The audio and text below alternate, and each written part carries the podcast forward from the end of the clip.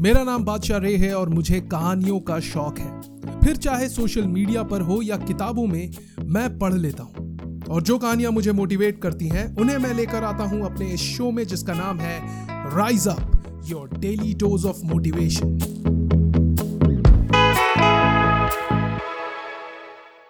आज की कहानी आई है गाजियाबाद से। भेजने वाले हैं a close friend of mind and an avid listener of this show mister Anant Kumar Rana. Thank you Anant. तो चलिए, शुरू करते हैं आज की कहानी। सदियों पहले इंडस नदी के पास अल हाफिद नाम का एक पारसी किसान रहता था। उसके पास बड़ा सा खेत और फलों के बागीचे थे। वो हमेशा खुश और संतुष्ट रहता था। वो खुश था क्योंकि वो संतुष्ट था और संतुष्ट इसलिए था क्योंकि वो खुश था। एक बार हाफिद के गाँव से एक वाइज मैन गुजरा। उसने हाफिद को एक नायाब पत्थर के बारे में बताया।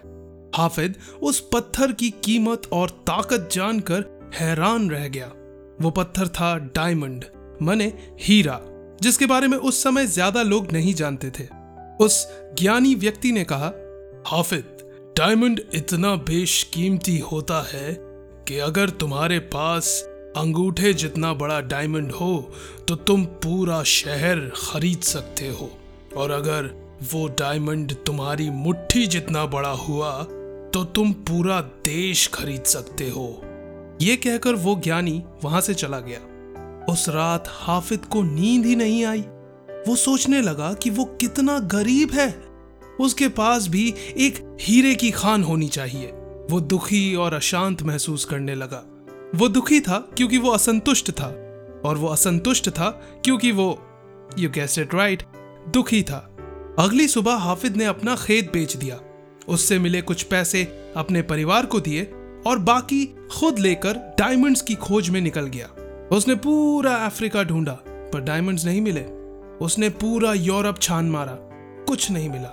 जब तक वो स्पेन पहुँचा, वो पूरी तरह से हताश हो चुका था। उसके पैसे ऑलमोस्ट खत्म हो चुके थे और वो मानसिक और शारीरिक रूप से पूरी तरह टूट चुका था। हर दिन निराशा का मुँह देखते देखते वो इतना उकता गया कि उसने फाइनली समुद्र में कूदकर अपनी जान दे दी। यहाँ, उसके घर पर जिस आदमी को उसने अपना खेत बेचा था, वो एक दिन अपने ऊँटों को नदी से पानी पिला रहा था। वो नदी खेत के बीच से होकर गुजरती थी। वो आदमी अपने काम में मसरूफ था जब उसकी नज़र अचानक एक पत्थर पर पड़ी। वो पत्थर सूरज की रोशनी में इंद्रधनुष सा चमक रहा था। आदमी ने वो पत्थर उठाया और घर लाकर उसे टेबल पर सजा दिया। कुछ दिनों बाद वही वाइज मैन जिसने हाफिद को डायमंड के बारे में बताया था, उसके घर आया। तो उसने टेबल पर रखे पत्थर को देखा और बोला हाफिद वापस आ गया क्या?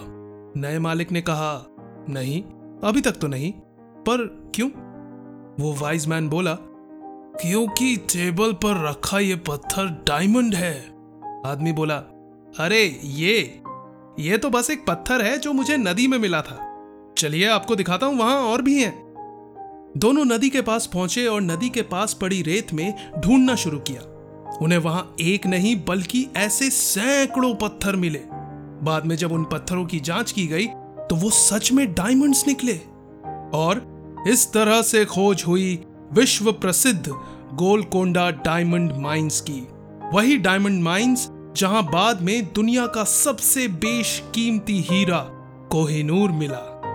ये कहानी सबसे पहली बार 1880 के दशक में एक अमेरिकन एजुकेटर और मिनिस्टर रसल हर्मन कॉनविल ने अपनी एक स्पीच में सुनाई थी, जो बाद में एकर्स ऑफ़ डायमंड्स नामक किताब में छपी।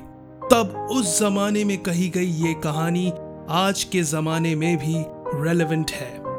ज़िंदगी में कई बार हमें ऐसा लगता है कि हमारे पास अपॉर्चुनिटीज़ की कमी है, और हम इस सोच के साथ अपने आसपास डायमंड्स की तरह बिखरी हुई अपॉर्चुनिटीज़ को अनदेखा कर देते हैं ज़रूरत है सही एटीट्यूड की we should try to get the best out of a given situation rather than to leave it and look for other options.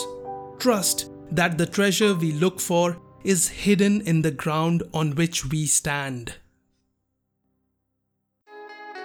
So ये थी आज की कहानी मेरी जुबानी।